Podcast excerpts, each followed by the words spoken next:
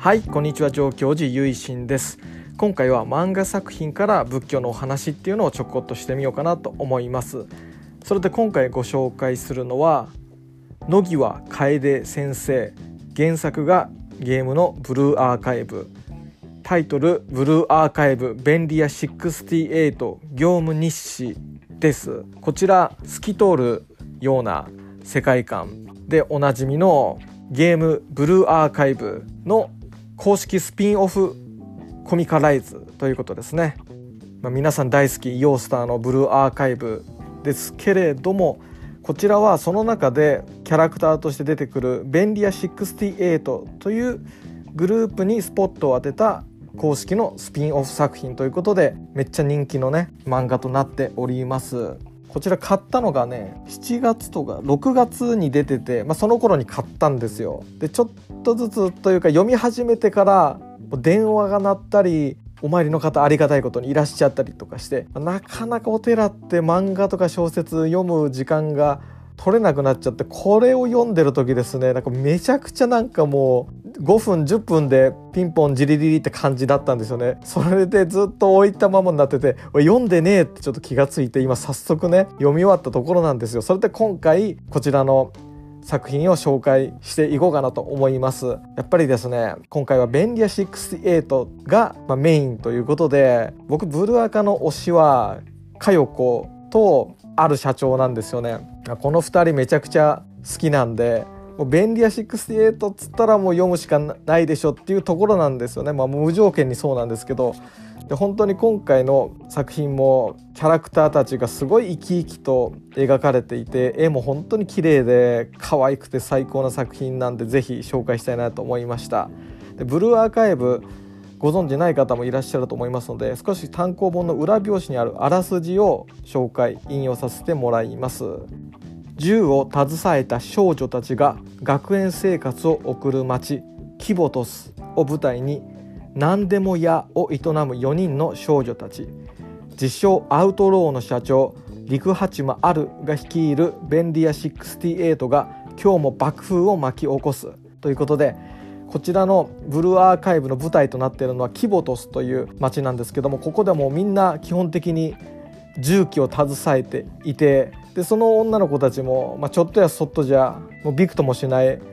めっちゃ頑丈な肉体を持ちそしてみんな可愛いっていうそういう特徴があるんですけどもそこにまあブルーアカのプレイヤーキャラクターである先生と呼ばれてるキャラクターが優しくこの生徒であるあるたちの何でもやという、まあ、活動を見守るというそういうようなお話になっています。まあ、何でもやっていうことで本当に依頼内容はまあ何でもでございまして特にこのアルちゃんっていうのがアウトローっていう悪にね憧れているめっちゃいい子っていうようなキャラなんですけどもそれ引き受ける依頼も、まあ、ちょっとやそっとのもんじゃないぞっていうねその銃が活躍するぞっていうようなものです。でブルーアーカイブにおける、まあ、この何でもやっていうのが、まあ、他の作品でいう、まあ、いわゆる部活動にあたると思うんですけどもそうした部活動を見守るプレイヤーキャラの先生と部活に励む生徒たちっていうような、まあ、青春ものとしても楽しめるかなそういうふうに置き換えても楽しく読めるかなっていうふうにも思います。幅広いジャンルの方に届くお話じゃないかなと思います。内容も決してシリアスということではなくてコミカルでかっこよいスタイリッシュなアクションシーンもあって見どころがいっぱいですね。やっぱりこの便利屋68のみんなのこう仲むつまじさというかわちゃわちゃ感が見てて微笑ましいというかほっと一息つきたい作品です。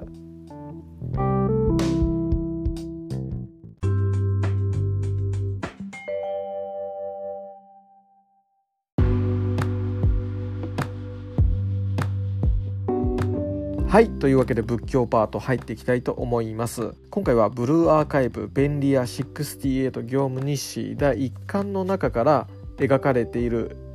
エピソードそれを取り上げて仏教のお話つなげていこうかなと思います。そのエピソードは便利屋のあるたちのもとに砂狼シロコという他の学校のキャラクターが一つ依頼のために話を持ってくるっていうところから始まるんですね。白子とあるたちは一緒に協力して懸賞金がかかっている素行の悪い生徒たちを、まあ、重機とかね普通に持ってる世界なのでいろいろ懸賞金とかそういう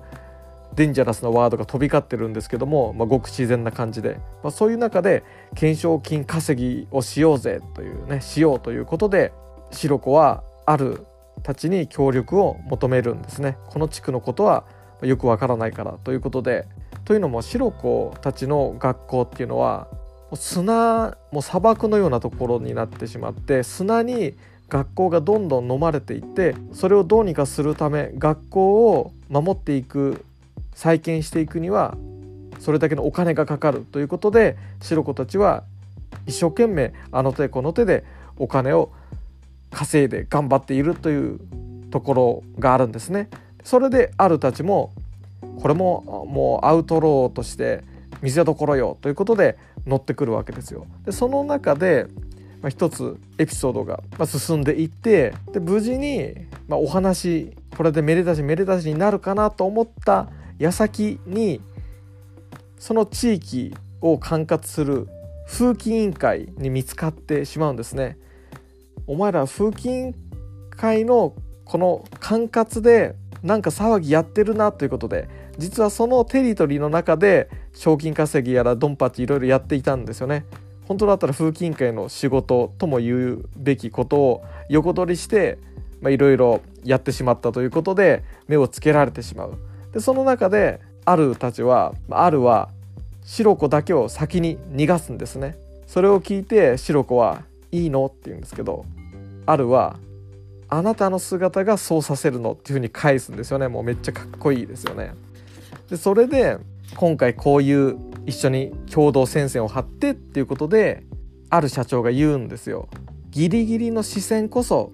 便利屋68の真の居場所よっていうことでねそれをみんなに便利屋のみんなに伝えるっていうところがあって今回この白子に寄せる信頼っていうかあなたの姿がそうさせるっていうところとこうした、まあ、ドンパチやってるギリギリの視線こそ自分たちの居場所だっていうセリフからちょっと考えてみたことがあったんですね。それはですね「歎異抄」っていうお書き物があるんですよ。これは唯円様という親鸞上人のお弟子様が書かれた書物で東山上京寺のお師匠様東山上京寺を開かれた唯善上人唯善上人は親鸞上人のお孫様ですけどもその唯善上人のそのお師匠様が親鸞上人のお弟子様の唯円上人唯円様なんですよね。でこの唯円様が書かれたのが「歎異抄」という書物で「歎異抄」っていう名前ではなかったと思いますけどもこちらは後に本願寺の蓮如さんが「歎異抄」と名付けたということです。けどももともとは唯円様から唯善上人と。そして唯善上人が開かれた中戸山最高院。これが後のまあ上京寺ですね。最高院。この東山。私の所属しているお寺に受け継がれてまいりました。その中戸山最高院が蓮如上人に基準下った際に上京寺という名前にせよということと同時に「歎異抄」と後に蓮如上人がお呼びする書物が東山から本願寺へと渡されたっていうふうにそういうふうに言われている書物っていうのがあるんですけどもその「歎異抄」の第2章にこういうセリフがあるんですよね。今回はそこからちょっとあるたちのセリフにつなげていこうかなと思います。その「歎異抄」のお言葉というのが親鸞上人のお言葉を遊園上人が書かれてまとめていたものなんですけども親鸞上人のお言葉でこういうものがあるんですね。こちら要約すると自分が法然上人に騙されて南無阿弥陀仏のお念仏してそれが実は地獄に落ちる行いで地獄に落ちたとしても私はちっとも後悔なんてしませんよ。なぜなら私親鸞は本当はもうすごく頑張れば自分一人の力で悟りを開いて成仏ブッダ仏になることができる。もしそういう自分だったら法然上人に言われた通りに念仏をしてそして地獄に落ちてしまった。ということだったらば騙されたと思って後悔もするでしょう。ね。しかしもともと自分一人でブッダになれるとかそういう人間ではないのでどうあがいても念仏して騙されたとしてももしくは念仏しなくてもどっちみち地獄が自分の行く場所になるということなんだから本年上人に言われて落ちるわけじゃないんだから別に騙されたなんて思いませんよ。私はただ法然上人のおっしゃることを信じて他力のお念仏をいただく。お前を救うぞという阿弥陀仏の願いを聞いていくだけですよ。というこういう親鸞上人のお心をまとめられた言葉なんですよね。これがある社長の白子に対する信頼。あなたの姿がそうさせるっていうのは親鸞上人が法然上人を心から慕っている信頼しているという姿とも重なりましたしそのことを僕は想起したんですよね。でそしてこの視線こそが自分の居場所だっていうのも親鸞上人が地獄こそが自分の住処であるとどうあがいても地獄済みなんだっていうそういうところに法然上人から他力の念仏の光の教えをいただいたと救いの光を教えていただいた。そういう自分自身。今自分が立っているのはどこなんだっていう。親鸞書には地獄。あるはこういう戦いの視線というか。そこが自分の居場所なんだっていう。そういう再確認。自分が決してこう上のところにいるんじゃないっていうその自己認識が信頼承認とある社長通じ合ってるところがあるんではないかなと思ってこのシャバ世界と規模とす四苦八苦の世の中で何か響いてハーモニーを奏でているところがあるのではないかなっていうふうに思ったんですよね。まあそういうわけで今回はある社長の振る舞いから信頼承認の心というのを少し感じてある社長は親鸞承認だったのかというふうに感じたので今回お話をさせていただきました。また東山ゆかりの「歎異抄」ということで「歎異抄」のふるさととも状況時は言えるかなと思います。そうしたところも今後研究が進んでいくと非常に深みが出てくるなっていうふうにも思っております。ブルーアーカイブますますこの世界観がどんどん広がっていくと思いますしアニメ化も控えていますしね。音楽も本当にいいしシナリオも本当にいいし往年のねキーっぽさっていうかうんなんかそういうなんか日本の泣き芸をすごい今に生かしている作品作りをしてるんじゃないかと常々思っておりますし、ま実際そうした指摘もあるのかな考察もあるのかなっていうふうに思うんですけど懐かしくも新しいそんなブルーアーカイブこれからも展開を楽しみにしていきたいなと思います。というわけで最後までお聴きいただきましてありがとうございました。合唱。何万ダブ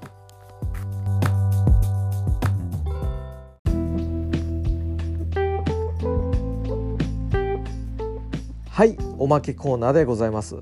「歎異抄」は唯円様と唯善上人の合作的構成になっていると指摘されることがあります。唯円様が書かれた内容に唯善上人が中をつけてその後蓮如上人が移される時に2つまとまった状態で1つの形に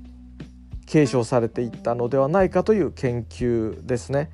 遊園様が書かれたことに対してそれを引き継がれた唯善上人がどんどんと自身の中というもので一つの形を作っていたということで「歎異抄」自体の筆致であったり文の癖というのが複数にいるという指摘は昔からされておりおそらく、まあ、同じ「唯」の字を持つ唯円様の一つの門流である唯円唯善という流れがそこには心として宿っているんじゃないかなっていうふうに思っております。遊園様とそして唯前上人の言葉が今